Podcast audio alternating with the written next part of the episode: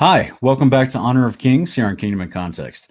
This week we're going to be looking into the apocalypse of Abraham. In John 8, Jesus made a fascinating statement that Abraham had seen his day and rejoiced. What was that about? What did Abraham see? Will the apocalypse of Abraham help us understand Jesus' cryptic statement? Stick with us.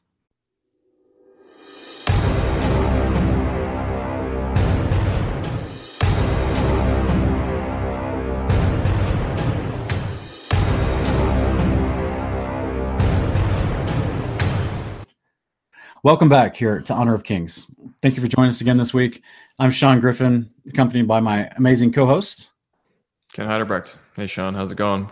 Good evening, brothers and sisters. Shabbat shalom to you guys. Hope you had a good Shabbat and um, look forward to discussing some fascinating extra biblical content in this episode. And hopefully, it'll be eye opening and you'll do um, what we're told to do, and that's be- become a Berean and test these things to the scriptures and make sure that you know what Sean and I are talking about lines up with what the Word of God has already revealed. And um, you know, as this show um, kind of exemplifies Proverbs 25 2, where it is the glory of God to conceal a thing, but the honor of kings is to search out a matter. So that's what we're trying to do here, guys, on this episode. It's the whole premise of the show why we do it.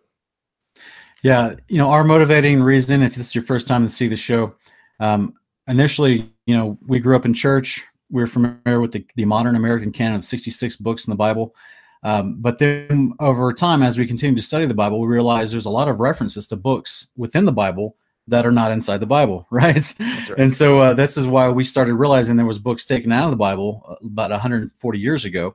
Um, some of them removed even earlier, but we have books in other canons across the world, uh, like the Book of Jubilees and the Ethiopian Orthodox canon, that's not in the Protestant canon as well. So our goal is to take some of these apocryphal books, and the word apocryphal just means hidden, and to take some of these hidden books and to test them against the modern American canon of 66 and see if they stand up. We're going to scrutinize them as far as their content, their message, and their themes. Um, so thank you for joining us. And this week we're jumping in the Apocalypse of Abraham, which is a fascinating little book that helps us um, flesh out the Genesis 15 moment of the covenant sacrifice Abraham has with Yahweh. So let's look real quick um, at this is what we were talking about last week as we looked briefly into the apocalypse of Baruch. And we saw Baruch actually mention this moment that Abraham had in Genesis 15, didn't we, Ken? Yeah, that's right, Sean. Um, for those of you who hadn't seen last week's episode, I highly recommend doing it. Um, we covered chapter four, and the kind of an outline of chapter four is basically Yahweh telling Baruch that the city that Baruch was witnessing getting destroyed, which you know, if we want to see, if you want to see the episode even before last week's, it was initially destroyed by angels. They helped destroy it, and the fire of God helped destroy um, Jerusalem. And and you know, just check that episode out. It's it's a pretty good episode. But um, you know what Baruch was witnessing there, that city that was being destroyed, wasn't the one that the Father had said he wrote on the palms of his hands, as he quoted in Isaiah earlier. And it happened to be paradise, which was shown to Adam and also to Abraham.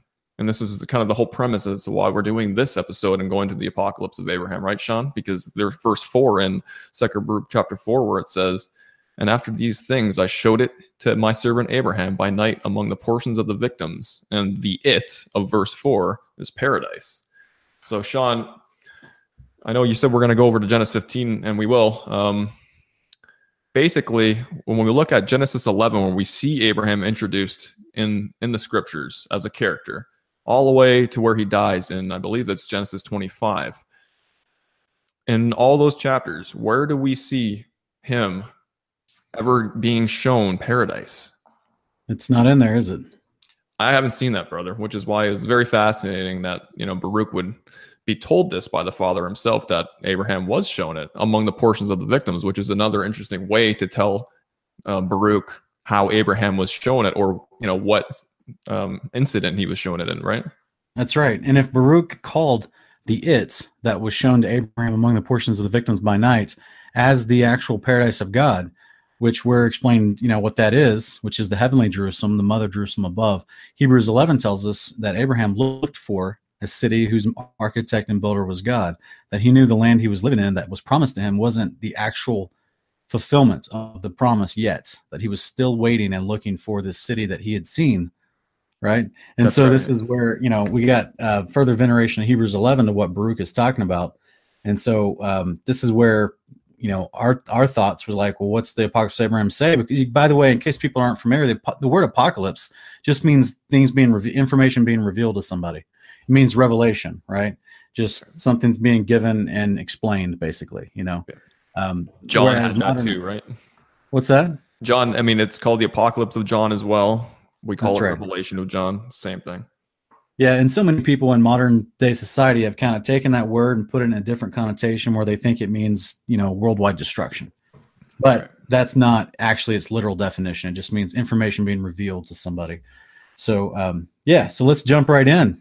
And let me see here. We're, we're going to start in the Apocalypse of Abraham, chapter eight, and this is uh this is where we get a, a brief introduction, real quick. And Ken, if you'd like, I'll just read um um I'll read chapter eight and nine real quick together. Okay. Sounds good. All right. Apocalypse of Abraham, chapter 8. And it came to pass, as I was thinking things like these with regard to my father Terah and the court of my house, the voice, the voice of the mighty one came down from the heavens in a stream of fire, saying and calling, Abraham, Abraham. And I said, Here I am. And he said, You are searching of the God of gods, the creator, in the understanding of your heart. I am he. Go out from Terah, your father, and go out of the house, that you too may not be slain in the sins of your father's house. And it came to pass as I went out, I was not yet outside the entrance of the courts, that the sound of a great thunder came and burned him and his house and everything in his house down to the ground, 40 cubits. Chapter 9. Then a voice came speaking to me twice Abraham, Abraham. And I said, Here I am. And he said, Behold, it is I, fear not, for I am before the world and mighty, the God who created previously, before the light of the age. I am the protector for you, and I am your helper. So go, get me a three year old heifer, a three year old she goat, a three year old ram, a turtle dove, and a pigeon, and make me a pure sacrifice. In this sacrifice I will place the ages. I will announce to you guarded things, and you will see great things which you have not seen, because you have desired to search for me. And I called you my beloved. But for forty days abstain from every kind of food cooked by fire, and from drinking of wine, and from anointing yourself with oil. And then you shall set out for me the sacrifice which I have commanded you in the place which I will show you on a high mountain. And there I will show you the things which were made by the ages and by my word, and affirmed, created, and renewed. And I will announce to you in them what will come upon those who have done evil and just things in the race of man. It's an interesting little summary of what he's going to be shown in this, Right. um, yeah, experience of his. You know, the part that sticks out to me right off the bat is when he says renewed. The things that, uh, yeah, when he talks about things that will be, um, and the, the things made by the ages, by the by the word, affirmed, created, and renewed. Yeah. Because in Jubilees 19, I believe it's 19 or 23, uh, but also in Revelation 21, we get you know the introduction, the the heavenly Jerusalem coming down, right? And it says and John says, "I saw a new heaven and a new earth." Well, if we look into the Greek, that word "new" that's used in those in those verses, it's not the word "neos," which would mean brand new. That's a that's the Greek word for brand new. It's the word "kainos," which means something that's refashioned or renewed. So Yeah. From that literal Greek definition in Genesis, uh, Revelation 21, 1 and 2, John is saying, I saw a renewed earth and a renewed firmament coming down through through the through the sky. So like that's a big deal. Yeah, absolutely. And and you know, Abraham gets to see that later on in this vision, right? right. Gets to see many That's right. But what's fascinating, Sean, right here at the get go, um, where it says basically, you know, Abraham hears the voice, right, calling out to him, Yeah. and you know, he says, "Here I am," and basically, the father just saying, "I am the one that you're searching for." And it's a kind of an interesting little backstory, Sean, that um, we get in this book, as well as in Jasher, which Yeah. is a book. I mean, we haven't really fully, uh, I think, um, you know, vetted out totally, but it it does provide an interesting little backstory as well in that book as to why the father even chose Abraham to begin with to go out of the Ur of Chaldees, right, to get out of his father's house. That's right. We don't really see that in, in Genesis, and I've often wondered that throughout my life. I wondered why was Abraham such a righteous man? Why did the father choose Abraham?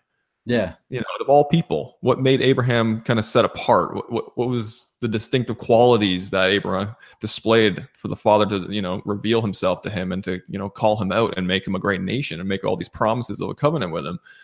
And we get all that information in this book and in, you know, Jasher as well as in Jubilees. And I find it just fascinating that, uh, you know, that the beginning parts of this book, Apocalypse of Abraham, he's he's with his father and he's seeing his father's an idol maker, right? And he's he's told to be like a merchant to other people to kind of bring the idols and sell them and stuff like that. And Abraham had issues with that. He saw that these things were made by his father's hands, these wood, stone images that people bow down to, that you know, that, that don't respond, they don't they don't do anything. And he was questioning, right? This this practice of idol making and worshiping. And I just, you know, I just find that whole thing really interesting. Yeah, there's a fascinating story in Jasher about how he shows his father that these things are just wood, stone, and you know that they're not real. Um, but again, in, in the future, we'll definitely have to get to Jasher and test that book out. There's some there's some things in there. Like we said, I believe in uh, two episodes ago, um, you know, some of these apocryphal books, we're going to see uh, slight discrepancies in some of the descriptions as far as the details. But the thing I want the viewer to keep in mind is that that some of the details um, as far as uh, little details, right? As far as something, something. Okay, how do I say this the right way? Major theological themes, major things of teachings. Okay, so if you're talking about, you know, who God is, what's you know prophecy for the Son of Man, fulfillment of prophecy of the Son of Man returning to earth with the kingdom of God, um, what the prophets are instructed to tell the people as far as how they should behave in righteousness according to God's commandments, and also about coming, you know, judgment uh, depending on their behavior, as far as as uh, in in addition to the coming judgment on all things at the at the day of the Lord.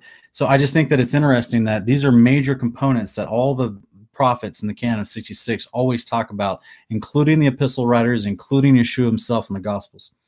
So those are the like these big points of context that we have seen in a lot of these apocryphal books now, there's the minute details, like one that we just read here, Ken, I believe in chapter um, chapter eight and nine, where the angel is telling Abraham, "Get out of your father's house, lest you're going to be consumed in the destruction of his house." And then his house burns down, right? Um, I believe in the book of Jasher, there's a discrepancy with how Terah actually dies. Is that right? Yes. Yes. So there's a there's a small discrepancy there in the detail, but he still dies Abraham is still called out of his house because of his behavior was righteous and Terah's was unrighteous. And so, and people will try to line up Genesis 12 through 18, and they'll say, well, you know, it says that he and his whole family, Terah and everything, moved to Haran, and then his Terah died there in Haran. This could be that moment there because there's an actual gap between when um, uh, Abraham's called out of Ur of Chaldees to when he actually leaves. There's a time right. period. Yeah. A lot of people kind of miss that unless you really dig into Genesis, but um, so anyway, I just want the viewer to be aware of that. It's important to understand. Uh, we're going to be bringing to your attention major theological issues. Sometimes the minute details might might not match up perfectly, and we'll we we try to call those out too and address those. One of which we might even have to address in this particular uh, chapter or this particular book as well. So that's right. Yeah. Yeah. Well stated, Sean. Yeah, I, I agree with that. And it's you know it's incumbent on the viewer to understand that you know we're gonna we're gonna come across some of some of these minor issues throughout all the books and i mean it's it, i don't believe that the canon of 66 are impervious to that either i mean i know that in you know in luke 9 28 as well as matthew 7 1 and then mark 9 2 there's a bit of a discrepancy just in that scenario where um, jesus is taking peter and i think it's john up to the mount of transfiguration and it says that you know, in Luke 9 28 says eight after eight days from the, the prior event, they went up. And then in Matthew and Mark, it says after six days. So we have a, a discrepancy of days there, but it's still it, that's not enough to like discard the actual event itself just because there's, you know, a numbering of the days that are a little bit different. So, yeah. well, this is, yeah, I, I totally agree. There's some, again, because the same theology is being taught, the same story is being told um, and the same outcome happens, right? So all the right. all the major component pieces, the moving parts of the story are the same. It's these minute details sometimes get in there, and you got to wonder if it's either scribal error or if there's like we've already found in previous episodes of Honor of Kings, there's some translational issues that come in that are sorted out once you look at different manuscripts. So it's kind of interesting. Um, now, I think it's fascinating here, like you were talking about, uh, Ken. This this whole apocalypse Abraham does give us some backstory more than we get in Jubilees and Genesis about Abraham. And like you talked about, why was he chosen? Simply because the more I researched Scripture, I saw that most of the people that were chosen by God to do anything were had proven themselves already in their life to be faithful to Him. You know, right. and this is where you know you get some of this idea that that Abraham was had exposure to the ways of Yahweh and was faithfully trying to do them, which is why the angel tells him, you know, the angel again coming as with a message from the Father. So the angel's not claiming to be God, right? He's just he's the mouthpiece. He's coming to give the word of the Lord to this guy because that's what angels do. And so therefore he's saying, I'm, you know, the message that he's bringing to Abraham is I'm the God you've been searching for in the understanding of your heart. And I think that's just a beautiful thing, right? It absolutely. I, I, want an angel to show up and say that to me. You know, the Father give me that message. so yeah, I've been searching nice. for him, understanding my heart for a long time. It'd now, granted, valid. Abraham's like 50 years older than I am in this moment, but it'd be it'd be rather validating to, for sure to have yeah. Yahweh show up through the agency of an angel saying, "I am the one that you're searching for. You're doing well." Like, yeah, yeah. Maybe when I'm 75 or 80, I'll have an experience like that. But um, anyway, so okay, Sean. So I'm going to jump over to chapter 10 here. And we'll move forward. Okay, so, cool. Chapter 10, verse 1 And it came to pass when I heard the voice pronouncing such words to me that I looked this way and that, and behold, there was no breath of man. And my spirit was amazed, and my soul fled from me. And I became like a stone and fell face down upon the earth, for there was no longer strength in me to stand up on the earth. And while I was still facing down on the ground, I heard the voice speaking Go, Joel, of the same name, through the meditation of my ineffable name, consecrate this man for me and strengthen him against his trembling. The angel he sent to me in the likeness of a man came, and he took me by my right hand and stood me up on my feet. And he said to me, Stand up, Abraham, friend of God, who has loved you. Let human trembling not enfold you. For lo, I am sent to you to strengthen you and to bless you in the name of God, creator of heavenly and earthly things, who has loved you. Be bold and hasten to him. I am Joel, and I was called so by him who causes those with me on the seventh expanse, on the firmament, to shake, a power through the medium of his ineffable name in me. I am the one who has been charged according to his commandment to restrain the threats of the living creatures of the cherubim against one another and I teach those who carry the song through the medium of man's night of the seventh hour. I'm appointed to hold the Leviathan, because through me is subjugated the attack and menace of every reptile. I am ordered to loosen Hades and to destroy those who wondered at the dead. I am the one who ordered your father's house to be burned with him, for he honored the dead. I am sent to you now to bless you and the land which you sorry which he whom you have called the eternal one has prepared for you. For your sake, I have indicated the way of the land. Stand up, Abraham, go boldly, be very joyful and rejoice. And I also rejoice with you, for a venerable honor has been prepared for you by the Eternal One. Go, complete the sacrifice of the command. Behold, I am assigned to be with you and with the generation which is predestined to be born from you. And with me, Michael blesses you forever. Be bold and go. Man, there's so much in there, so much fun stuff. Um, we get a wild introduction to this this angel uh, Joel or Joel. It's kind of hard to say. No wonder he calls his name ineffable, right? Yeah. Um, but this angel himself, Ken, didn't didn't you have a theory about who this angel is? Well, I mean, it's fascinating when you start to look into all the angels that show up in these extra biblical books like Enoch here in Jub- and Jubilees as well as in this one. Um, they all have roles, right, Sean? And that's kind of a, a consistent theme that we've noticed throughout these extra biblical books is that angels come as Yahweh's agent, his mouthpiece, right? But on top of that, they're they were created to do things, right? And yeah. so it appears that there was this angel whose name is Jawel. I'm not sure if I'm pronouncing that correctly, but um, he has several different things that he's in charge of. And in um, chapter 10, starting with verse 10, it says that he's appointed to hold Leviathan, which is a fascinating thing. Um, yeah. For those of you who haven't really heard too much on the Leviathan and, and Behemoth, Sean and I actually had an episode on the road to rescue over at the Parable Bowl of the Vineyard not too long ago, where we discussed Leviathan and Behemoth and, and kind of the implications of these two beasts um, and, and what, you know, what their purpose of, of, being created is and how it has kind of an eschatological um, you know ramification on the day of the lord. So for those of you who aren't familiar with it maybe you can go check that out. Here's the link to the episode or the um, the title of the episode but um, it appears that John, this this angel here, Joel, he was appointed to hold Leviathan. So he's somehow restraining this Leviathan, which is really fascinating, eh? That's right. He's holding Leviathan, and he's also in charge of loosening Hades, um, which that seems like a big statement. Very big. Um, I mean, where do we see that in Revelation, Sean, where an angel goes to the bottomless pit and opens up the pit? Yeah, man, that's Revelation nine, verse one. It's fascinating because we don't we're not told the name of the angel. We just know there is an angel who has a key to that specific place who unlocks it and and you know. Yeah, and then we got these 200 million things come out with Apollyon.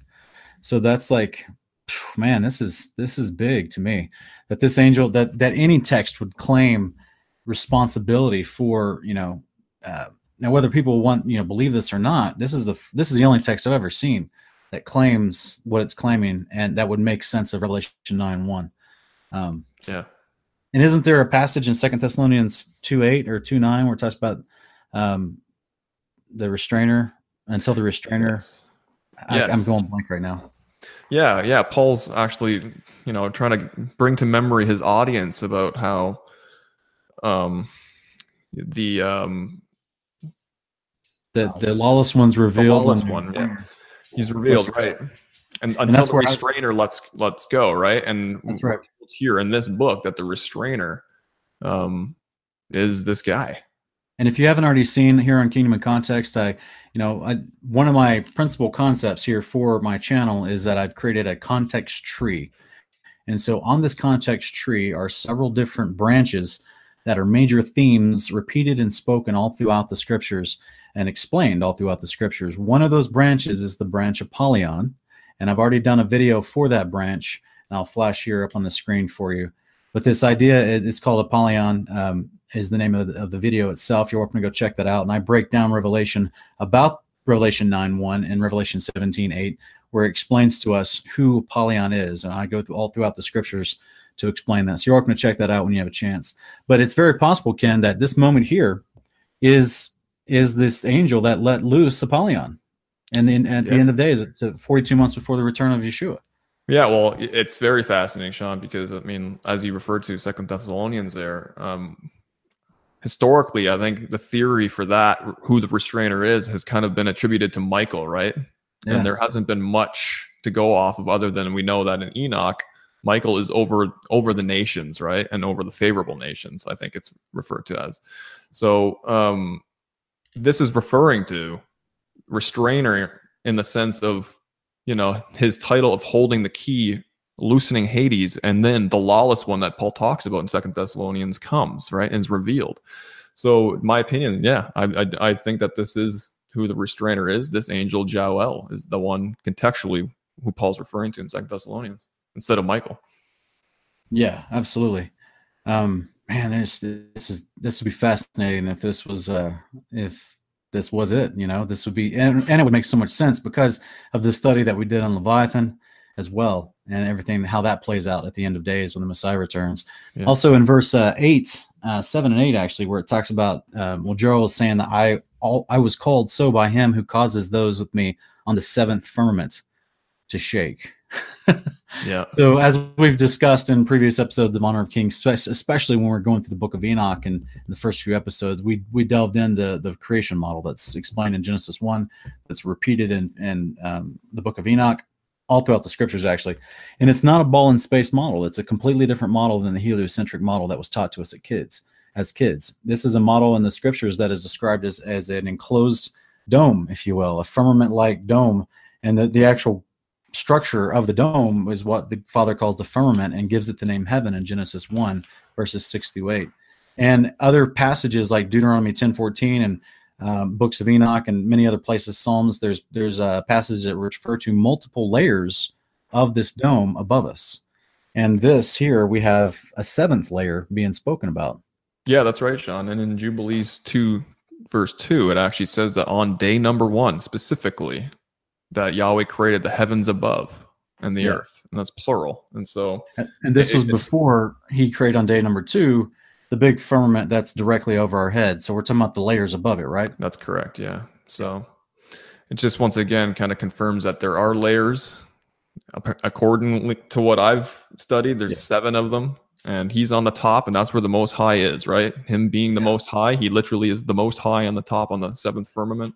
And, And that would make sense why this angel has so much responsibility if he's one of those that gets to hang out on the top layer with the Father. that's right. Because this guy looks to be in charge of a lot of stuff. Yeah. So, Sean, if we move forward to um, also verse 9 here, it says that he restrains the threats of the living creatures of the cherubim against one another.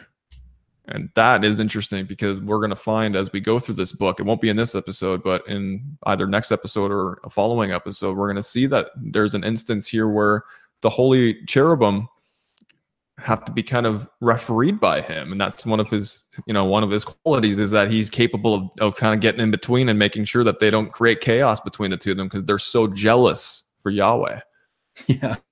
fascinating Talk, talking about fanboys. But yeah, absolutely. That's uh I mean and also just the, the phrase right after that where he says he teaches uh those who carry the song through the medium of man's night of the seventh hour. So what song and what seventh hour? You know, is that the stuff that's referred to in uh was it Esdras? Second Esdras? yeah second esdras i think talks about that um Breaks it down in the 12 different hours of mankind. yeah And so and what is this song? Is this the song that we see in Revelation that's taught to the resurrected saints? Yeah and there's a song that we're going to see in this very book too once we get to That's it i don't know if it's the same song but he teaches abraham a song and he says you're going to have to learn this song if you want to come up to this kind of level of the firmament because we're all singing kind of a song kind of similar to this so. You Start learning. You gotta learn what the music. That's great. It's so good. Um, yeah, man. There's ah, this is so much fun. I wish we had a few hours to break this one down, but today is. I mean, it's just there's a lot of content we want to get to for the viewer. So, um, but really, I think next we should probably just go into Genesis 15 and Jubilees, and we're going to read the parallel account of what what's happening to introduce the next chapters that we're going to start reading from Apocalypse of Abraham. We want to preface those chapters with the canon of Genesis, and then we're going to jump to the parallel and Jubilees real quick. That way, people can have an understanding of what we're about to compare from the Apocalypse of Abraham. that's right So, um, and real quick in Genesis, um, I'll read this part here. It's going to be, we're going to be reading 7 through 20 out of Genesis 15. Verse 7 He said to him, I am the Lord who brought you out of Ur of the Chaldeans to give you this land to possess it. And he said, O Lord God, how may I know that I will possess it? So he said to him, Bring me a three year old heifer, a three year old female goat, a three year old ram, and a turtle dove, and a young pigeon. Then he he brought all these to him and cut them in two, and laid each half opposite the other. But he did not cut the birds. The birds of prey came down upon the carcasses, and Abraham drove them away. Now, when the sun was going down, a deep sleep fell upon Abram, and behold, terror and great darkness fell upon him.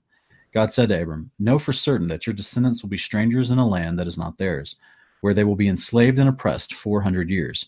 But I will also judge the nation whom they will serve, and afterward they will come out with many possessions. As for you, you shall go to your fathers in peace. You will be buried at a good old age. Then in the fourth generation they will return here, for the iniquity of the Amorite is not yet complete. It came about, when the sun had set, that it was very dark, and behold, there appeared a smoking oven and a flaming torch, which passed between these pieces. And on that day the Lord made covenant with Abram, saying, To your descendants I have given this land, from the river of Egypt as far as the great river, the river Euphrates, the Kenite, the Kenizzite, the Kadmonite, the Hittite, the Perizzite, and the Rephaim, and the Amorite, and the Canaanite, and the Girgashite, and the Jebusite. Excellent. Yeah, there's um it doesn't seem to be a whole lot there in terms of, you know, what is really truly going on. I know that Sean, this is kind of the moment where we see Abraham going into covenant with with the father, right? And Right. is in your opinion, is this a threshold covenant?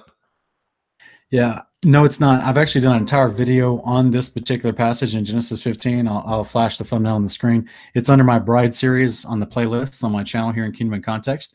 You guys are welcome to check that out for a supplementary conversation that is in a different facet about Genesis 15 compared to what we're talking about today.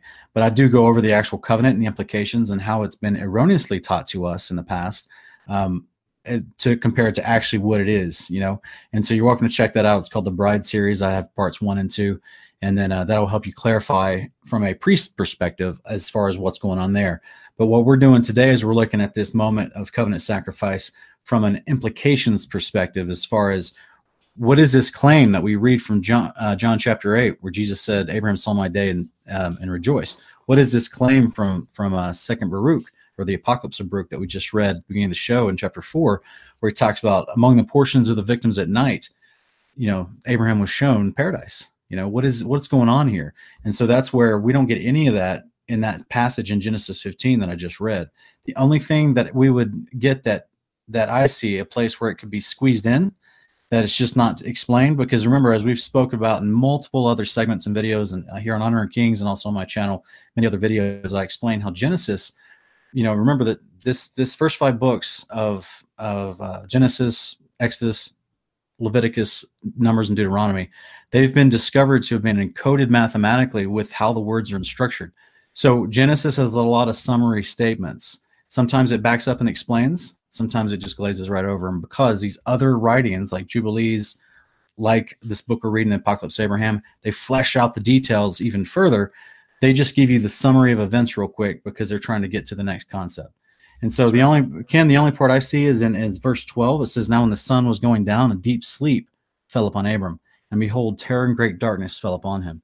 So this is a is a peculiar moment here because people, you know, it seems like he goes to sleep, right? Well, right. as we read in Enoch and all these other books that we've been studying, a lot of these visions happen when people go to sleep. Yep. You know, they're they're given dreams that they call visions where they get a message from the Lord. And this is how they're not literally being taken above the firmament to see these things. They're just being shown a vision in their sleep. Yeah. And I contend, Sean, exactly that verse 12 here in Genesis 15 is kind of encompassed within multiple chapters of the apocalypse of Abraham that we're going to, you know, that we are going to read. But also that in verse 17 of Genesis 15, where it says, And it came about when the sun had set that it was very dark, and behold, there appeared a smoking oven and a flaming torch which passed between these pieces. I mean, I've heard a couple different theories, but I think the, the the more leading theory that exists out there is that this is Yahweh and well, this is his son, right? As well, being I've, a flaming torch or, or sorry. I was just saying, I've, I've actually heard that the, the, most predominant one I've heard is that it's both the Father and the Son. One's the one's a flaming oven, the other one's a torch. But that's that's just, in my opinion, a huge misconception as far as you know, a, a flame comes from a flaming oven, right? So the torch flame comes from. A, to me, it's not two separate things. It's just the description of one concept, and he's describing different facets of the flaming oven, which has the you know the furnace which has a flame coming up from it which is yeah. which is where flames would come from. So yeah, um, that's what i was going to say um, is that it's yeshua is the flame and the furnace itself is yahweh or something but they're both part there right? They're both kind of taking a part there. That's that's what i've heard that's what i believe for many years but when we get over to jubilees 14 we're going to see really what this is all about right? What's going on here? This isn't just pieces lying on the ground that two entities yeah. are passing through Right, that's right. Yeah, that's the common mis mistaught, in my opinion, very misunderstanding of this idea is that he just cut these pieces open, laid them on the ground, was knocked out, and then he and then when he woke up, he saw two different things: a furnace and a flaming torch passing through the pieces, and that's why people think this was a, a cultural custom called a threshold covenant. But um, that is not what Jubilees tells us, nor is it what we're going to read in the Apocalypse of Abraham. So, you want to get to Jubilees real quick? Yeah, absolutely. So, guys, we're going to be in Jubilees chapter 14, as we've said. Well, I think I'll start with verse 7, Sean, and go up to 20. I think we'll cover most of the context there. Okay. Okay, starting with verse 7. And he said unto him, I am the Lord that brought thee out of Ur of the Chaldees to give thee the land of the Canaanites, to possess it forever. And I will be God unto thee, and to thy seed after thee. And he said, Lord, Lord, whereby shall I know that I shall inherit it? And he said unto me, Take me a heifer of three years, and a goat of three years, and a sheep of three years, and a turtle dove, and a pigeon. And he took all these in the middle of the month, and he dwelt at the oak of Mamre, which is near Hebron. And he built there an altar, and sacrificed all these. And he poured their blood upon the altar, and divided them in the midst, and laid them over against each other. But the birds divided he not. And birds came down upon the pieces, and Abram drove them away, and did not suffer the birds to touch them. And it came to pass when the sun had set that an ecstasy fell upon Abram, and lo, a horror of great darkness fell upon him. And it was said unto Abram, Know of a surety that thy seed shall be a stranger in a land that is not theirs, and they shall bring them into bondage and afflict them for 400 years. And the nation also to whom they will be in bondage will I judge, and after that they shall come forth thence with much substance. And thou shalt go to thy fathers in peace and be buried in a good old age. But in the fourth generation they shall return hither, for the iniquity of the Amorites is not yet full. And he awoke from his sleep, and he arose, and the sun had set, and there was a flame, and behold, a furnace was smoking, and a flame of fire passed between the pieces. And on that day the Lord made a covenant with Abram, saying, To thy seed will I give this land from the river of Egypt unto the great river, the river Euphrates, the Kenites, the Kenizzites, the Kadmonites, the Perizzites, and the Rephaim, the Phacharites, and the Hivites, and the Amorites, and the Canaanites, and the Girgashites, and the Jebusites. And the day passed, and Abram offered the pieces and the birds and their fruit offerings and their drink offerings, and the fire devoured them. And on that day we made a covenant with Abram, according as we had covenanted with Noah in this month. And Abram renewed the festival and ordinance for himself forever. Sean, that's so interesting because um, verse 20 here, it says that we made a covenant with Abram, and, and the we in context of the narration of Jubilees is via the angels. So we have multiple angels here, which actually is going to correspond with the apocalypse of Abraham when we move forward. Yeah, yeah. That's it. Seems to be in in Scripture we see kind of a precedent that these guys don't always come alone. They seem to show up in pairs or groups. That's right. Which would make sense for accountability, in my opinion, the way the Father does things. You know. Yeah, but I think what's the biggest thing to highlight here in this Jubilees passage, Sean? What? Well, it, to me, it's it's uh, up there where it talks about he actually built an altar. That's right. Um, yeah. It's going to be in verses 11, 10, uh, 10 through 12. But in verse 11, he says he built an actual altar. Um, and this wasn't him just taking these these animals, cutting them open, cutting them in two halves, and putting them on the ground. Um, this is him doing what a priest does and building an altar, a proper altar. I'm guessing it's on with unhewn stone because that was the description for building altars outside of the temple, and to put these pieces on the altar to do a burnt offering, which is why it talks about him. You know, that's why there's a fire that shows up. So he he he builds the altar he puts the pieces on the altar but the father is the one who comes through with the fire and lights lights the altar. We actually have a precedent for this in scripture. Many places in exodus the book of first kings um, and you know other places where god literally lights the altar. The famous thing with uh, the you know the famous showdown on mount carmel between you know jezebel ahab their forces the prophets of baal versus elijah. He That's builds right. an altar waits for god to supply the fire. So and what's interesting is that um, you know, that also took place on a high mountain. You know, so I just think it's interesting because remember, uh, Apocalypse Abraham, the angel tells Abraham, I'm going to take you to a high mountain. I'm going to show to you, and we're going to do the sacrifice there. So, yeah, um, it's, it's, super fascinating, Sean. I mean, Jubilees yeah. 14, verse 19, for sure, kind of backs up what you're saying here. It says, And the fire devoured them. So we have a fire for sure devouring the pieces that were on the altar. Yeah. And then even more, more interesting is in verse 20 where it says that, you know, the angels made a covenant with Abram the same way they did with Noah in the That's same right. month. And just so, just so the viewer is not confused, the, the language we're using when we say the angels made a covenant with Noah, we're saying the angels are there as a representative of the Father. That's why they're sent. So the Father's making a covenant with Noah. It's not literally Abraham worshiping angels it's not Abraham making a covenant that the angels are going to abide by. It's the angels being the representative, the, the proxy to deliver the message, the agents of the Father. And that's why they're talking like this, right? That we made a covenant with Noah. Um, and that's, but it's not, they're not personally making a covenant. It's a covenant extended, an offer extended from the Father, Yahweh, to Abraham in lieu of the angels being the ministers to carry it out. Yeah, that's right because as Jesus tells us, no one's no one's you know heard the Father or seen His form at any time, right? Because he's he's in heaven, he's the Most High, and he doesn't come down to the ground and do do um, covenant moments, you know, because people would die. so right. yeah. he can't he can't descend the way you know he's too much power. So yeah. uh, he has to be shielded by the firmaments above, and he can't just descend. Otherwise, Abraham would have been burnt with everything else. So. Yeah. Yeah, anyway. it's an important thing to, to know. I mean, Yahweh is merciful with removing himself from our fleshly corrupted nature.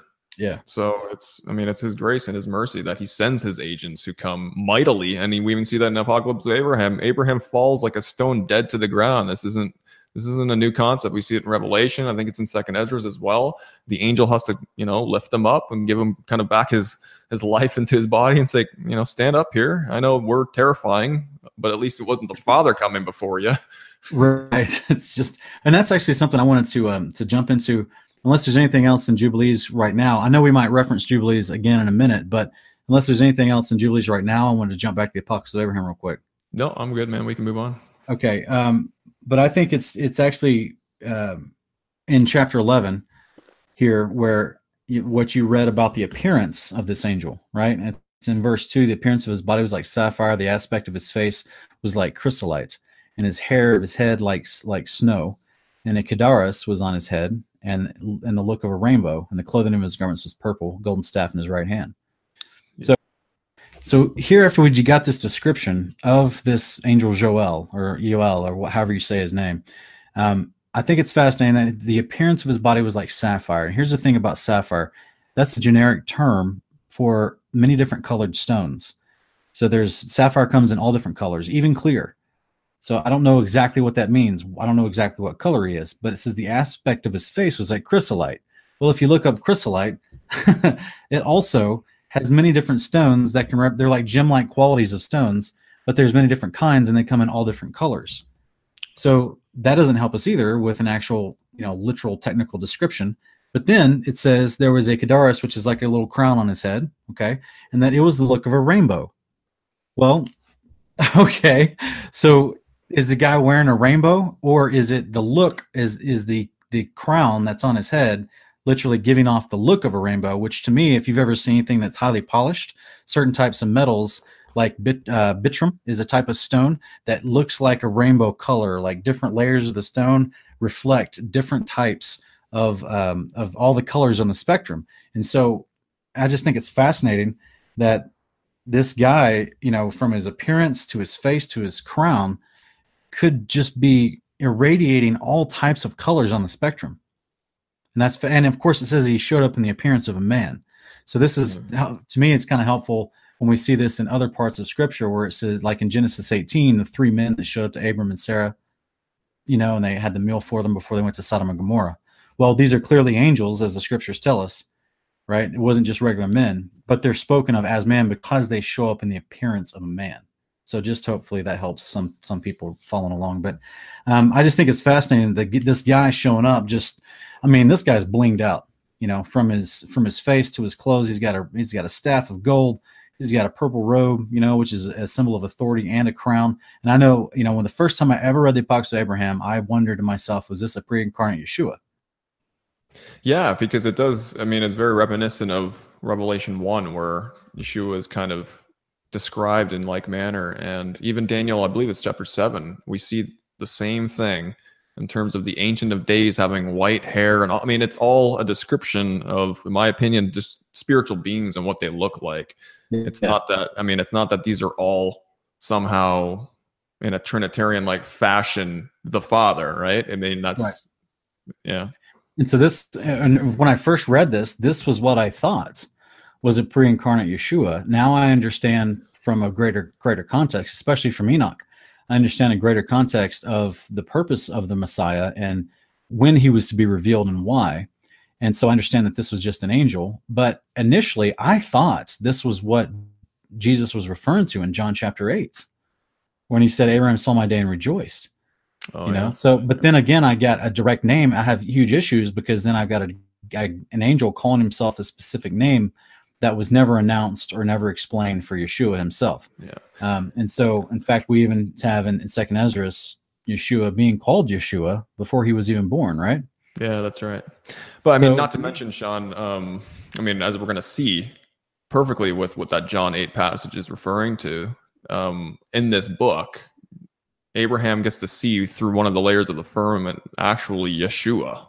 That's right. Yeah, so that's what I was... said. That's me right there. If that was really him in some fashion, right? So yeah, I I agree. Yeah, that's I what I was kind of I was morphing into is just to say that in the following chapters, uh, probably next episode, we're actually going to read about the moments Abraham gets to see the day, the day meaning the reign of Yeshua. And when he's in his fullness and what's going on there. So, guys, make sure you catch uh, not just the end of this episode as we go into some of these further things, but the re- next episode because we're going to follow up in the Apocalypse of Abraham even further and flesh out this moment that's happening in Genesis 15. Okay, so we'll just pick back up into 12, uh, 13, and 14, and then um, we'll keep breaking down the Apocalypse of Abraham. So, here in chapter 12, verse 1, it says, We went, the two of us alone together, 40 days and nights, and I ate no bread and drank no water, because my food was to see the angel who was with me and his discourse with me was my drink. We came to God's mountain, glorious Horeb. And I said to the angel, Singer of the Eternal One, Behold, I have no sacrifice with me, nor do I know a place for an altar on the mountain. So how shall I make the sacrifice? And he said, Look behind you. And I liked behind me, and behold, all the prescribed sacrifices were following us the calf, the she goat, the ram, the turtle dove, and the pigeon. And the angel said to me, Abraham, and I said, Here I am. And he said to me, Slaughter all these, and divide the animals exactly into halves but do not cut the birds apart, and give them to the men whom I will show you standing beside you, for they are on the altar of the mountain. Excuse me, for they are the altar on the mountain to offer sacrifices to the Eternal One. The turtle dove and the pigeon you will give to me, for I will send on the wings of the birds to show you what is in the heavens, on the earth and in the sea and the abyss and the lower depths, in the Garden of Eden and its rivers, in the fullness of the universe. You will see its circles in all. Wow. That's, uh... Now, yeah, I don't like the use of this translation where it used the word universe because that has a very specific connotation in our modern times that doesn't seem to match the biblical creation model. Yeah, and I mean, for those of you who are wondering, Sean and I are reading from the pseudepigrapha.com. Um, this translation that we're reading actually has a um, a parallel translation right beside it, and it actually words it a little bit better, in my opinion. And in the fullness of the whole world and its circle, and you should gaze into all of them. So, I mean, it's it's talking about the world kind of as a whole instead of the, the, the universe because I agree with you. It has a, a, bit of a different twist to that. Yeah.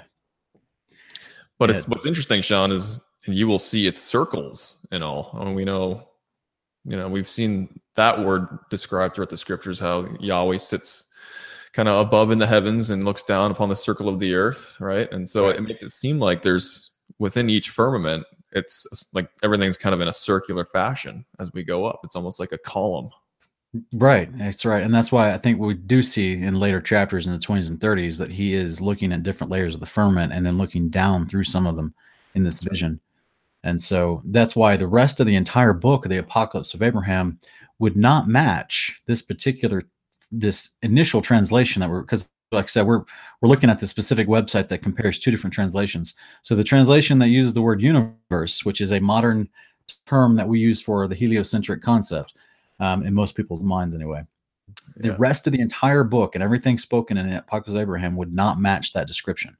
Yeah. So the secondary translation, which says the whole world and its circle, matches Isaiah 40, 22, and you know, so many other passages in scripture that we get from Genesis 1, the description of creation. So yeah. something. Yeah. So that's interesting, man. Um, I like how right at the beginning, verse one, where it says that you know this angel Jael and Abraham both alone went together to the mountain, and obviously the mountain we know is Horeb or Mount Sinai, which is a fascinating place for them to be going to. They went there for 40 days, 40 nights, and Abraham didn't eat anything for that duration of time. But he, it's interesting how he kind of words it that you know his food was to see the angel who was with him and his discourse with him was his drink. So that's how he was kind of getting i guess nurtured in a way is through this this discourse with the angel. And um, you know we see that with the exodus moment at where you know moses is going up the mountain and he's there for four days four nights fasting right? Yeah yeah you see him not eat food or, or drink apparently um, on the mountaintop while he's having his vision. Yeah. And seeing the heavenly tabernacle and everything as well.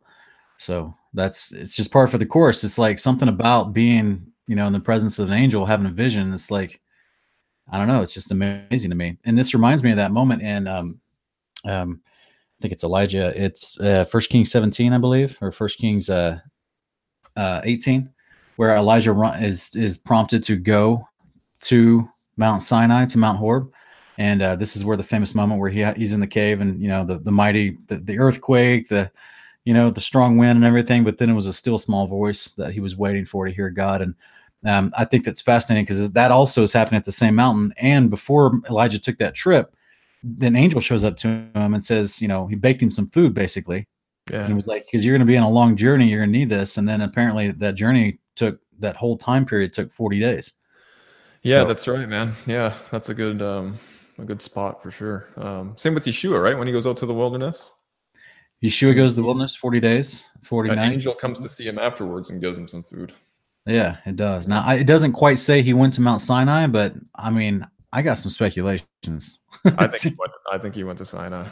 Personally. Yeah, because I just like when you look at the geography of the land, and, and most people think that he just went out to the wilderness of Judea, but you start looking at all these other prophets that we're reading about, and they're all like um, in Second Esdras chapter two, it talks about Ezra going to Mount Horeb to receive you know a word from God. Yeah. And so we've got Abraham, Moses, Elijah, Ezra, and uh, I just feel like Jesus probably went to Mount Sinai, and that was the wilderness it was talking about. Yeah. Because it doesn't really specify in the Gospels.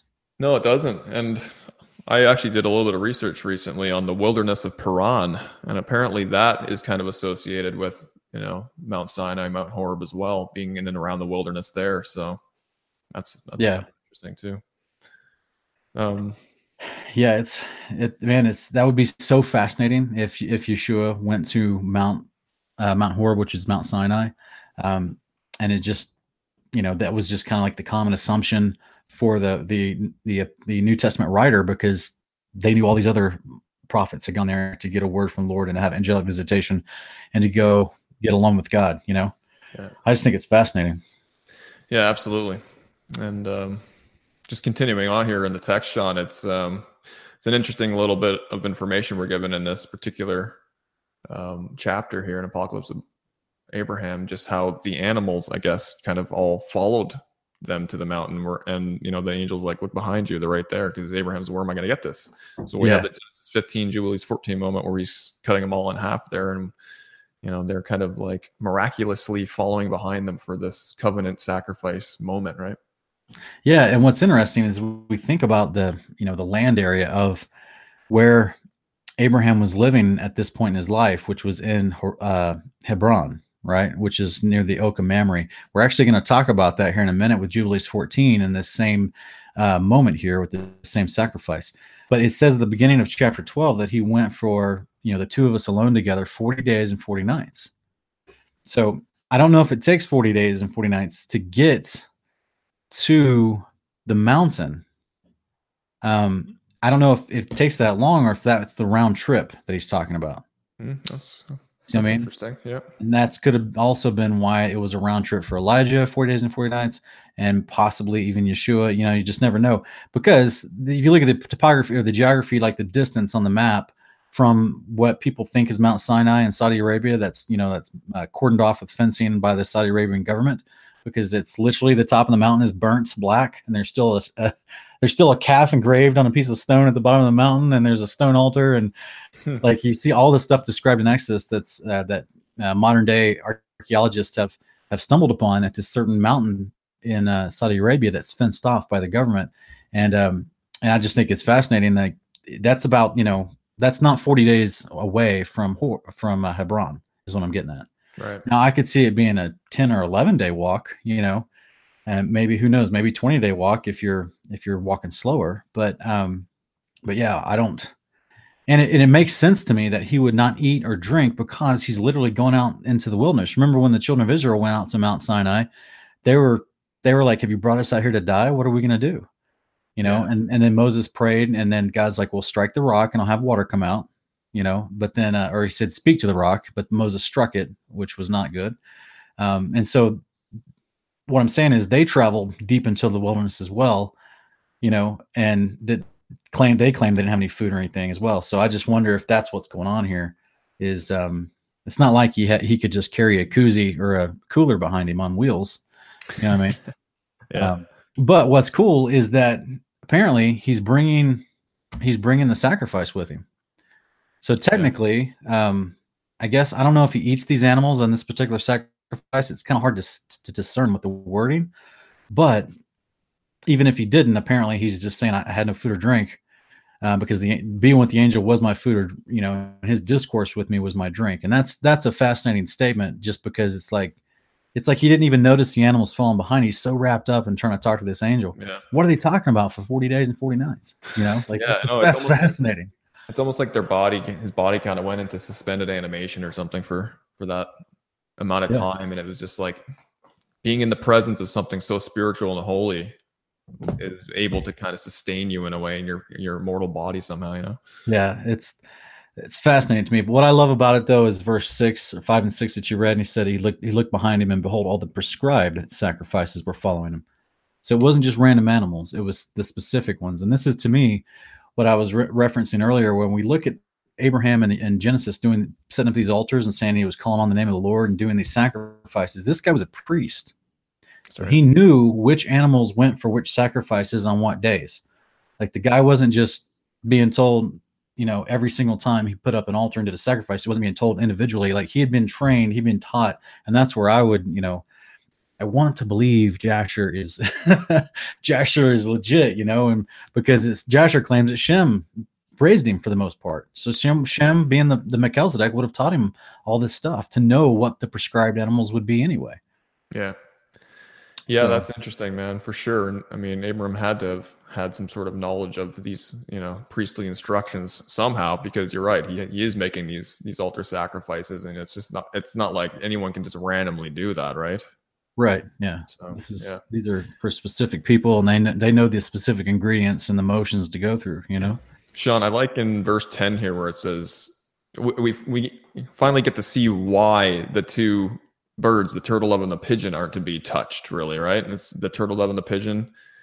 The reason why that they're not to be sliced up or anything is because that the angel will ascend on the wings of the birds to the heavens Yeah. and then go through the earth and the sea and the abyss and the lower depths and the garden of eden and its rivers and then the fullness of you know the world but we, that's kind of the reason why that you know you're bringing those are to come with the sacrifice the altar sacrifice here but we're not touching those because we have a specific reason to leave those things you know unaltered so i find that fascinating Yeah. well, I think uh, we're. I think if we read thirteen, we're probably going to run into some answers, some questions we may ask about the birds and about his food and everything. And then also we get introduced to Azazel showing up on the scene. Uh, Right. So that's that's interesting. yeah sean do you want me to read chapter 13 or did you want to Yeah, you, you can read 13. anything. Okay.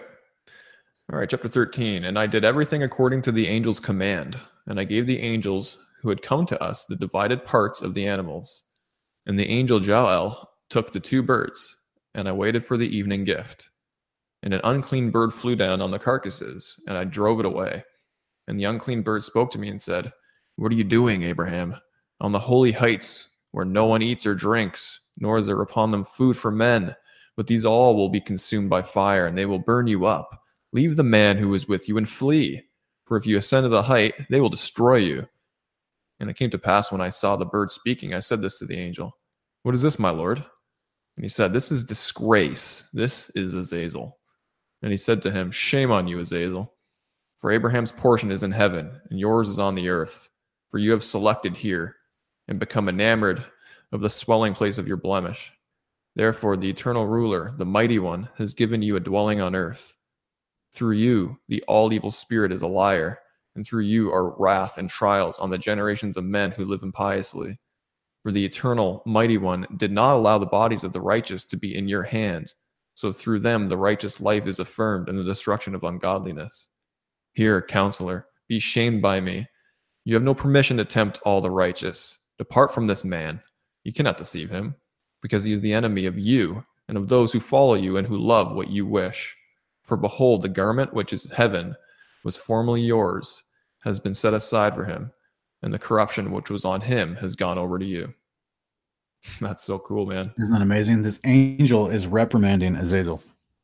Yeah, he's uh he's putting him in his place, that's for sure. two, two things I want to point out real quick, just in case the the follower, you guys, if you're watching, you know, and you're viewing this, and you're, um, and you may have noticed something very unique from when we read Jubilees 14 to what we start off with here in Apocalypse Abraham chapter 12. Jubilees 14 claims that, I think it's in verse 10, it says um, that Abraham lived near the oak of Mamre near Hebron. The very next sentence says, and there he built an altar, and then it goes into the story we're reading here. So and on a on a brief reading, we may Im- immediately think, okay, well, therefore this this whole story didn't take place on Mount Sinai like the Apocalypse Abraham is saying but it took place in Hebron somewhere. Um, the only problem is we don't have the original translations of Jubilees, and we don't know. There's one in, one word inserted in there that might that that we would love to see the original translation to make sense from the context of everything, and that is the word there. It says he built an altar there. I think it's verse 11 or 12. Yeah, so the 11. point is, it it, it um we know from Genesis that this was the time of Abraham's life where he was living near Hebron, which is what the end of chapter 10 seems, or verse 10, Jubilees 14:10 seems to say. But many times in scripture, it just skips right to a next thing without, even in Jubilees, it skips right to something else without a lot of explanation, which you may have to go find in Genesis. And other times we see this in Genesis, then we have to find it in Jubilees. And we have to piece them together, kind of like a puzzle, if you will. So even if there there may be a true discrepancy we don't know we just wanted to bring it we just want the viewer to know that we noticed it okay and so all the component pieces of the story are the same this minor detail seems to be at first glance seems to be different jubilees seems to say this happened near hebron apocalypse abraham claims that they went to mount sinai for a purpose and it's called a holy mountain the glorious Mount Horeb. Even the um, this unclean bird who Mazazel is speaking through calls it the holy heights. Did, did you catch that, Ken? Yeah. And so that's why in Jubilees chapter 4, verse 26, it says, For the Lord has four places on the earth the Garden of Eden, the mountain of the east, this mountain on which you are this day, which is Mount Sinai, and Mount Zion, which will be sanctified in the new creation for the sanctification of the earth.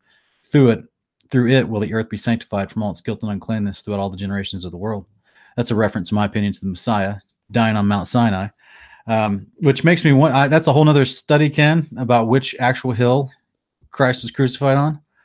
Um, I was um, gonna say, did you did you misspeak there, Sean? Yeah, Mount Sinai, eh? Yeah, because you you have that same mountain as the one Isaac was taken to. That's when right. you do a in-depth study of Jubilees and Genesis. So it just makes me wonder if you know, just like in modern times, they believe that um, people think that the temple remnant what is the fortress of Antonia, the Roman fortress of Antonia. I don't think we've I don't think we've seen the temple, the the second temple that was built and destroyed by the Romans. Um, I don't think that's what the fortress of Antonia was. Mm. In fact, there's an archaeology um, report that I was watching where the guy claims there basically is an entire mountain that's been leveled by the Romans that used to be the mountaintop that was called where the temple was set. Hmm. So I don't know how true that is, but it's very interesting. And they go off of uh, I think it's um, like Zechariah 417 or something where it talks about to Zerubbabel, this the mountain before you, this whole this glorious mountain will become a plain or something like that. So it's very interesting. Um, that's a whole nother study. Sorry to derail, but um, yeah, no, that's yeah. fascinating, man. That's interesting for sure. But it, it would be par for the course. I mean, like if they're renaming cities, if they're if they're literally building a fortress and trying to say that it's the remnants of an old temple, and people are praying against the Wailing Wall, which was just the wall of an old fortress. It's not even, you know what I'm saying? You yeah. got you've got everybody duped from so many different ways. You know, it's the enemy constantly trying to get us off of what God's word was or any significance to it. I don't know. I don't put it past them, but um, ultimately, what it's mentioning in Jubilees 426 is that Mount Sinai is one of the four mountains on the earth that God considers like His places, His mountains. You know, and these are where we see angelic things happening. Yeah, absolutely, man. Yeah. I agree. I mean, to me, it would make perfect sense for us to to basically have a, a very poor translation of Jubilees 1411 with that one insertion of that word. And for the apocalypse of Abraham with all of its expounding at Mount Sinai for this event to be happening. It'd make perfect sense to me, but I, I just want the viewer to know that we're trying to treat this fairly. Yeah. So yeah, absolutely, man. Sean, in Apocalypse of Abraham, chapter 13, verse 3 and 4, where we see this unclean bird kind of flying down onto the carcasses and Abram drives it away. Yeah. Um, you know, that parallels perfectly with Genesis 15, 11 and Jubilees 14, um, 12. Right. So, you know, we, we see these, it says birds in these other two, and then Apocalypse of Abraham, says an unclean bird. I mean, that doesn't really matter. Birds, birds flew down, but the um, interesting thing here is that Azazel, the Satan character, right? He's able to take on a form of a bird, which is fascinating, right? Yeah, he seems to be quite the shapeshifter in Enoch, and also in um, I mean, well, we see, we see that in Enoch, the angels are said they can assume many different forms. Yeah. So Jasher, he turns into a, a, a, lake or a stream or something. yeah, yeah. Now remember, if spiritual beings are made of water and spirit, then turn it into a piece of a piece of water. It sounds. I don't. I mean, it sounds fantastical, right? It sounds silly. It sounds like a bad movie, like a bad sci-fi movie. But ultimately, there's clearly angels exhibit a different form of physics and ability within the creation than regular people, and so um, this is Yeah. The great transgression for them to abuse that and to trick mankind. You know what I mean? Yeah. uh, because with I hate to sound like a Spider-Man, but with great responsibility or great power comes great responsibility, right? Yeah. So um, I mean, it's just like these guys are abusing their great power and being irresponsible with it. These rebellious angels. What I wanted to point out real quick was in verse eight, where Azazel is getting reprimanded by Joel, and he's talking about, um, therefore, the eternal ruler, the mighty one, has given you a dwelling on earth. Where's that? Um, sorry, let me just read that real quick. Has given you a dwelling. Oh yeah. So okay, I see where you're going with that. Yeah. Well, I mean, it's just a fascinating concept that I mean, we see later on in this chapter that Joel's just basically saying that Abraham is taking your place, right? Mhm. One day at the resurrection, Yep. when he's going to have an immortal body, he's going to be able to kind of ascend those heights, whereas you're on the earth, right? And you're staying here. so I, I think I know where you're going with with your question there. I don't know if I'm going anywhere. I just wondered if if, if we've ever seen any reference in scripture to the, to Satan having a dwelling on earth. You know. Yeah. Um, I guess like generically you would think, well, he kind of just roams in it, you know, to and fro over the Yeah. earth, but Yeah. there could be a dwelling place for him and, and spiritual entities that he's in spiritual charge of. wickedness in high Yeah. I don't know. It's interesting. Um, I just thought that just stood out to me because you know I don't, I don't see that in any other other passage. But clearly, he's not just continually moving. He's probably gonna, you know, and this is kind of the thing that I think a lot of people kind of because we've been so indoctrinated, Ken, with movies, and people just kind of forget that, you know, the whole concept of these rebellious angels. They're like you you can reach out and grab them, like they're they're tangible, you know. Well, I mean, Jacob did that, right? He That's wrestled right. with one for That's right. Now they do have the ability to apparently pass through walls and and change their form and do that kind of thing because they have this this higher form of creation as a part of their the nature and the physics of their body. But it seems to be that they still do they need food? Well, I know that we're going to be eating angels' food at the resurrection, the manna that was provided to Israel during, you know, the Exodus. So So clearly they they, have I don't know. food. But he's on the earth and he's you know he's actually cast out of uh, in my opinion he's cast out um, of his dwelling in, above the firmament. Now he may be able to traverse still, just simply because we see that in Job one and two. But I don't think he has an actual home above the firmament anymore. He has to pretty much stay down here. yeah. You know, so it's just interesting. But I mean, Sean, it's just like Satan to do his thing, right? To try to derail us and get us away from anything to do with the Father and living in covenant and, you know, Well, how interesting is it? Let's remember Matthew 4 with the three questions that Satan asked Jesus, right? Yeah. Uh, Satan goes to the wilderness, wherever that wilderness is, it doesn't matter if this analogy, but he goes to the wilderness and he says, You hungry? Make those stones turn into bread. What's the first thing he says to Abram? what are you doing on these holy heights where no one eats or drinks, nor is there any upon them food for men? yeah, true that. Yeah. He's So scared him saying you're gonna you're not you're not gonna be able to eat anything, right? You're gonna starve, buddy. Yeah. You're gonna die in this experience. Get away. Yeah, it's crazy. Um, and he's and then he tries to scare him and says, "If you ascend to the height, they will destroy you." You know, Yeah. and I just it's, it's strange to me. Um, anyway, so I. I mean, I, I'm trying not to take this too far, but I just see it's the fun little parallels here because you know the um, what was it the was it the second temptation or the third that he took him to the top of the temple and told him to throw himself down, I think it was the third. and then the second one was he took him to offer him all the kingdoms of the earth. Yeah. Yeah.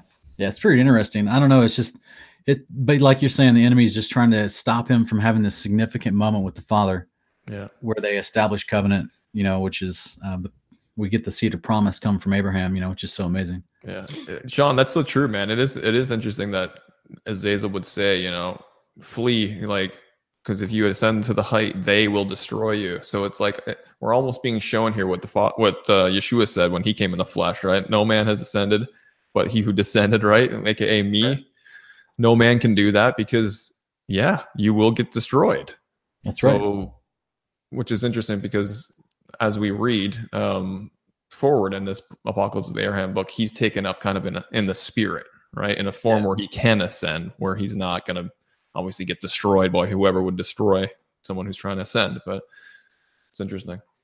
Yep, it's it's there's a there's a unique parallel there, but I don't know if it plays out all through all three temptations, but it definitely strong overtones of similarity for hmm. sure. Yeah. Um, especially because they're juxtaposing the angel Joel is reprimanding Azazel and and kind of like contrasting the idea of, well, he's now going to get your portion, right? What did what did um this Satan tempt Jesus with? If you bow down to me, I'll give you all what he owns, the kingdoms yeah. of the world. So Abraham's being promised all that stuff anyway. yeah, no kidding. That's awesome. Right through through this through his seed, you know, through the Messiah who comes from his seed. But I just think that that's it's fun to look at. Um, do you want me to take off and finish 14? Yeah, sure. All right. So chapter 14 says the angel said to me, Abraham, and I said, Here I am, your servant. And he said, Know from this that the eternal one whom you have loved has chosen you. Be bold and do through do through your authority whatever I ordered you against him who reviles justice. Will I not be able to revile him who has scattered about the earth the secrets of heaven, who has taken counsel against the mighty one? Say to him, May you be the firebrand of the furnace of the earth. So go, Azazel, into the untrodden parts of the earth, for your heritage is over those who are with you, with the stars and with the men born by the clouds, whose portion you are. Indeed, they exist through your through your being. Enmity is for you, a pious act. Excuse me, enmity is for you a pious act. Therefore, through your own destruction, be gone from me. And I said, and I said the words as the angel had taught me. And he said, Abraham. And I said, Here I am, your servant. And the angel had angel said to me, Abraham, answer him not. And he spoke to me a second time. And the angel said, Now, whatever he says to you, answer him not, lest his will run up to you. For the eternal mighty one gave him the gravity and the will, answer him not. And I did what the angel had commanded me, and whatever he said to me about the descent, I answered him not. That's really interesting. Eh? That Jael had to kind of tell him to, you know, rebuke Satan to get away. Yeah, that's pretty wild. Um, and I think what's it's just wild because he's talking about you know, um, for your heritage is over those who are with you, with the stars and with the men born by the clouds, um, whose whose portion you are. Right. Mm-hmm. Indeed, they exist through your being and so what we read back in Enoch, right when we are studying Enoch, was that Azazel was seeming to be a part of these rebellious angels that came down, um, but yet it didn't seem like Azazel had truly created offspring through his own personal seed. That he didn't take a wife, right? That's right. kind of what we concluded because he didn't get the same judgment as anybody else. Right. But his portion of disobedience and rebelliousness clearly lines up with the Nephilim actions and the rebellious stars that came with him, right? The the other watchers that descended and rebelled. But what I think is fascinating is this is with the men born by the clouds. yeah, that's I was going to point that out to you. I wasn't, yeah. I wasn't sure what to comment on regarding that phrase. Well, isn't uh, isn't ancient you know mythology and the and the stories of the ancient cultures, the pagan cultures that you know the the Valhalla, you know the the gods lived in the sky. Yeah. Oh, okay. I see. I'm just, just some fun stuff in there. I don't know because he's telling him he's a part of that portion. So that's hmm. very interesting. That is very interesting. Okay. But um I don't know. Other than that, man, there's not a lot in this chapter that because he's basically just rebuking Azazel. Yeah, he's rebuking him, and he's, I mean, basically, you know, Giles telling Azazel, "You don't have permission to to do this to the righteous, right?" Right. And then, um, you know, Giles like, "All right, Abraham, you're told to rebuke him. Tell him, get out of here." Yeah, so it's pretty wild. Um, now, what I think that you know next week when we dive deeper into the actual sacrifice that's happening, and then he's going to actually have the vision, which is that part we read in Genesis where it says he fell asleep, basically, and then terror and darkness came upon him. Um, that's the actual moment where he has you know the actual vision. So, folks, we're going to get to that next week um, because we've run out of time for this week. But we've got an amazing introduction here of Abraham being called by the Father. An angel introduces himself to them and goes on a journey with them to Mount Sinai to do this famous sacrifice. Um, it's all the same sacrifices and implications that we're reading for the inheritances, you know, for you know the Messiah who, you know, with all of Israel becomes the inheritance of God. That was contrasted against Azazel, who we determined was Satan in our in our Enoch studies. Um, is in all of his inheritance was those sons of disobedience, right? Who, like it said, kindled a fire in the earth. That would be Sheol or the pit, if you will. Um, we also learned that that Joel, right, this amazing angel, possibly the restrainer that we read about in the New Testament. He's possibly, and this is Ken's Ken caught this when we were studying this stuff, but that he's possibly the one that has the keys to open the pit in Revelation 9 1 that lets out Apollyon and those 200 million things that come out with him. And uh, and, and he also restrains Leviathan, which comes out on the day yeah. of Lord too, and lets him go loose. Yeah. Yeah, so this guy is um, definitely been given some authority. This angel, and you know it's and that's where I would I would like Ken talked about earlier. I would encourage folks to go check out our Leviathan ep, uh, series. We did like two episodes on Parable of Vineyard. I'll put the um, I'll put the thumbnail pictures up here on the um, uh, on the screen so you guys can reference those.